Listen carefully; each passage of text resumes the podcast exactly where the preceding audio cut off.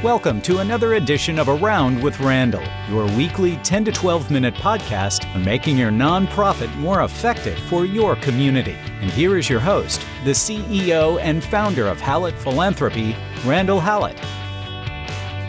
Thanks for joining me here on Around with Randall. Today, the fourth and final part of the donor cycle and the thoughts involving how you might steward your donors. We started with qualification, then we jumped into the idea of cultivation. Last time we talked about closing and asking. Today about stewardship. So let's start as broadly as we can, and then we'll end up with the tactical, as we always try to on the podcast. Number one, stewardship is about at the highest possible level about two probably two major things. Number one it's about retention. We would like to have our donors stay with us to give again.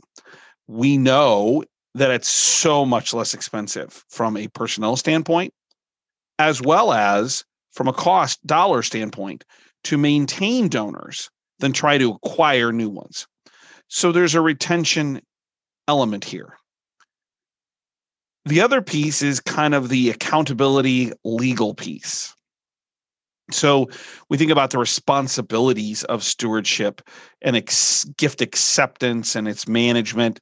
Certainly, the idea of the formal acknowledgement, the idea of donor recognition, where it's applicable within your organization, and reporting. When I talk about legal, I may not be talking exactly about the law, but what policies you have in place that require you as an organization to recognize donors appropriately.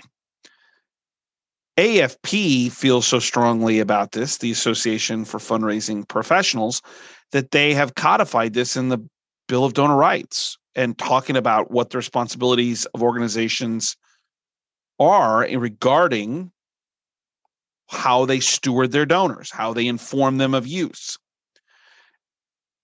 really what it comes down to is also confirming what the gift agreement or the pledge card says. They're going to do X by giving you resources. You're going to use those resources for Y in the following manner. And you want to make sure, obviously, it all lines up. It's a very high level. Now, if you're an organization that has one, two, or three people dedicated to stewardship, then you have many more options and opportunities to steward at remarkably personal levels. I want to steer away from that group just a little bit. And here's why. So, in a 2018 report, uh, which you can find on donorrelationsguru.com, there was a study done about the number of donor relations, or in this case, stewardship positions and how organizations viewed them. And what they found out is, is that organizations in times where they have to make decisions about either investment or cutting back, they're actually cutting back in the idea of formalized stewardship positions, which reduces stewardship opportunities. Some stats for you 30% of all nonprofits have $10,000 or less in totality to spend on stewardship. That includes printing, mailing, gifts, outreach, donor recognition. It's not a lot of money depending on the size of your nonprofit. 75% at the time. So this is pre COVID, which obviously I think has had a great effect. We don't have the numbers for it, but just anecdotally with clients, I hear this quite a bit. 75% indicated they were going to stay the same or more likely reduce their staff to become more efficient, better ROI, and that donor recognition, donor relations, donor stewardship would be an area that would be number one or number two in terms of options to reduce expense. The other th- part of this is just understanding that most nonprofits are not very big. They're usually one, two, three, four person shops, which means creating an easy stewardship process is quintessential in doing any stewardship at all.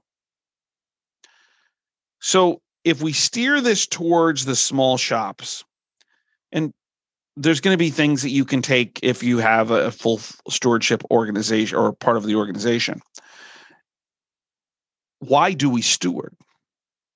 We talked about at the opening the idea of retention, and we talked about the legality or the, the policies you have. But that's really not the reason stewardship is important and really not what you should be concentrating on. Great stewardship is about emotion. Creating the opportunity for the donor to feel. And you want them to feel, in my opinion, five things. They're not detailed, they're somewhat simplistic,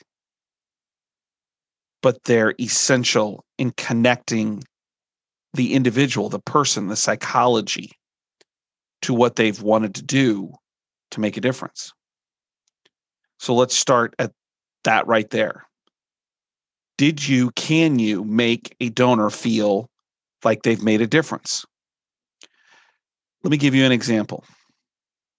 Think about the difference in someone who writes a $25 check to your organization. And the thank you note comes and says, Thank you for your $25. It's tax deductible as allowed by the law. We're so appreciative the organization strives to meet food needs in our community versus a thank you letter that says your $25 gift fed 10 people or provided 10 meals or provided a family of four food for the day. Which do you think is going to make the person feel like they're making a difference? I have fallen into the trap of creating simplistic thank you letters, recognition letters that go out constantly in a large academic medical center and I look back and wonder how many times did I miss the opportunity to make people feel like they made a difference? Which is frustrating because my favorite saying, which I say at the end of every, every podcast, is at the end, and then there are those who wondered what happened versus those who are wanting to make something happen. I reversed them there because we want to tie the people and the effect of what we're doing to the people who make it possible. Another thought. So that's number one can i make a difference? Or how can you show that the that they've made a difference? Number two is can you help them be seen if they want to be? Maybe they just want to see themselves maybe they want to see their value. Maybe they want to see them be a part of something bigger than they actually are or at least what they perceive in their small network. How do you get someone to look at themselves and see their biggest person, so to speak, the best of themselves. And that's all about stewardship. That's about telling people stories about how they led this effort or how they were involved in this effort or they were a part of something. In that same vein, number three, how do you make a donor feel valued? So, a difference just be seen, be valued. That they're important to you, that their gift to you made the difference between X, Y, and Z. Number four, that they're liked. People genuinely go to places and do things for organizations where they feel like they're embraced. And when you steward, if you can make them feel like they're liked many times that will make them feel so good that they want to continue with the behavior that allowed that emotion to occur. The last one, number five, is have you made a connection? I think COVID has taught in the isolation that for many people that happened that while some people are introverts, some people are extroverts. We all look for connection in different ways at different levels? Can you make people feel connected to you, to your organization, to the outcomes, to their value set? So, making a difference, being seen, being valued, being liked, making connection. If you can use those emotional five points to think about stewardship, you'll go a long ways. So, what are the tactical pieces? And I'm going to aim this a lot at smaller shops because it's got to be easy. So, number one is quality is more important than quantity. If you have a choice between stewarding 100 people okay or 20 people really well, steward the 20 people. Pick the ones that are going to make the biggest impact. That doesn't mean don't send thank you letters. That doesn't mean don't follow your gift acceptance policies. I mean those extra steps, which we're going to talk about here in a second, some tactical things you can do. Quality is more important than quantity. Remember a couple things just in terms of, of technique.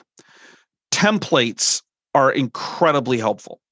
If you don't have to redesign something all the time, it's very, it makes it so much easier to actually put out information create a consistent template system. Mail merge is your friend. You can send an immense amount of emails through mail merge. You can send letters via mail merge. You not only can do mail merge with the salutation addressee, you know, all of the stuff we think of in, in a nonprofit solicitation recognition letter, but you can do entire paragraphs via mail merge that are specific to what they gave to. Use mail merge to your advantage. It's a time saver. One of the things I think that we're not very good at is controlling our calendar. Another tactical.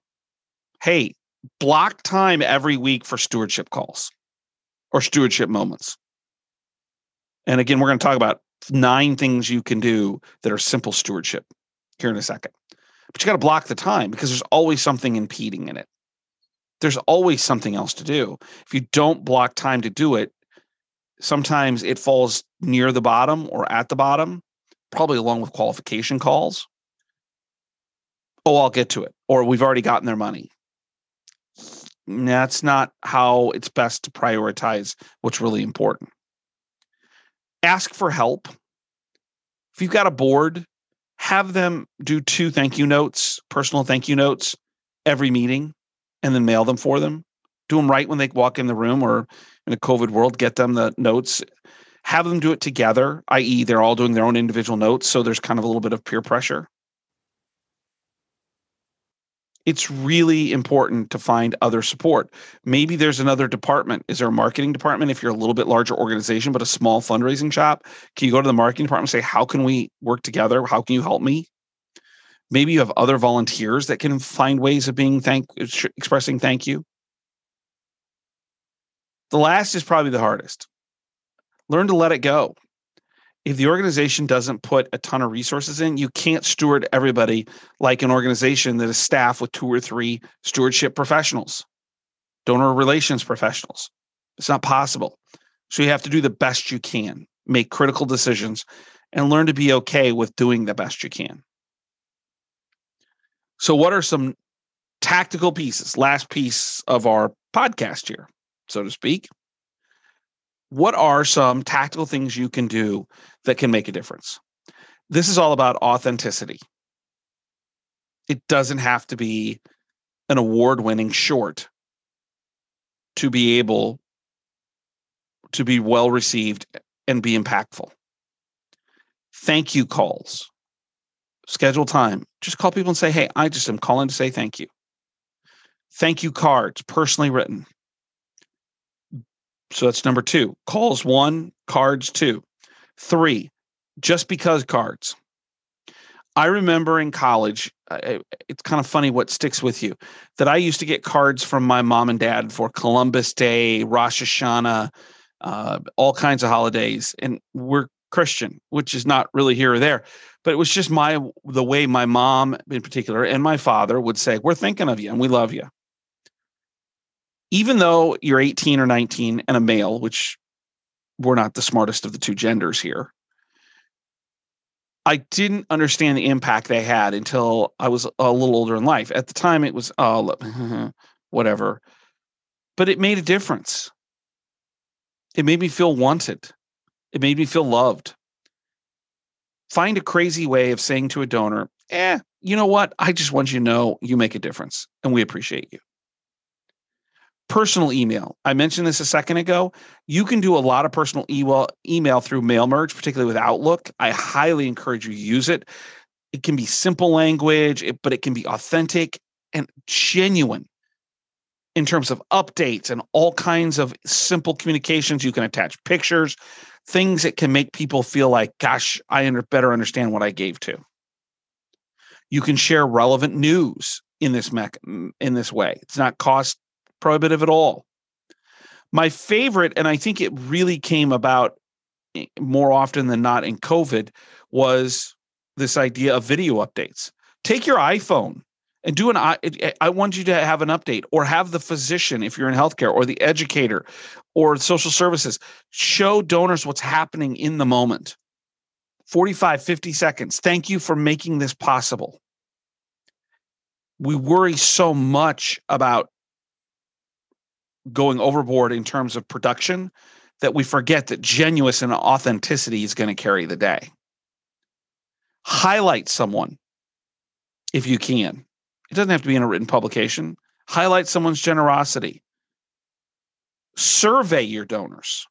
Gosh, because you're vested with us, we'd like to ask your opinion. Six, eight questions. Make them feel like they have a vested interest.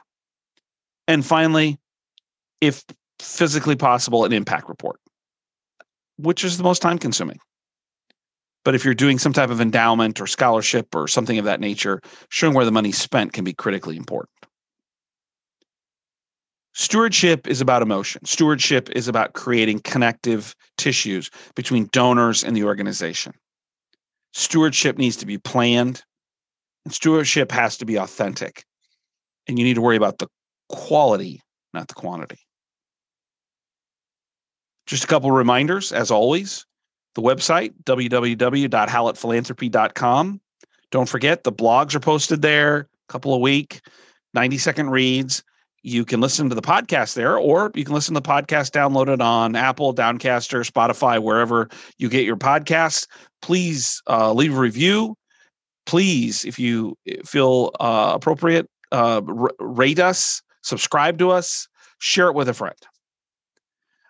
I want to end like I do each week. This is an, amazing opportunity professionally to feel so worthwhile, so good every morning when you get up that you're going to make a difference.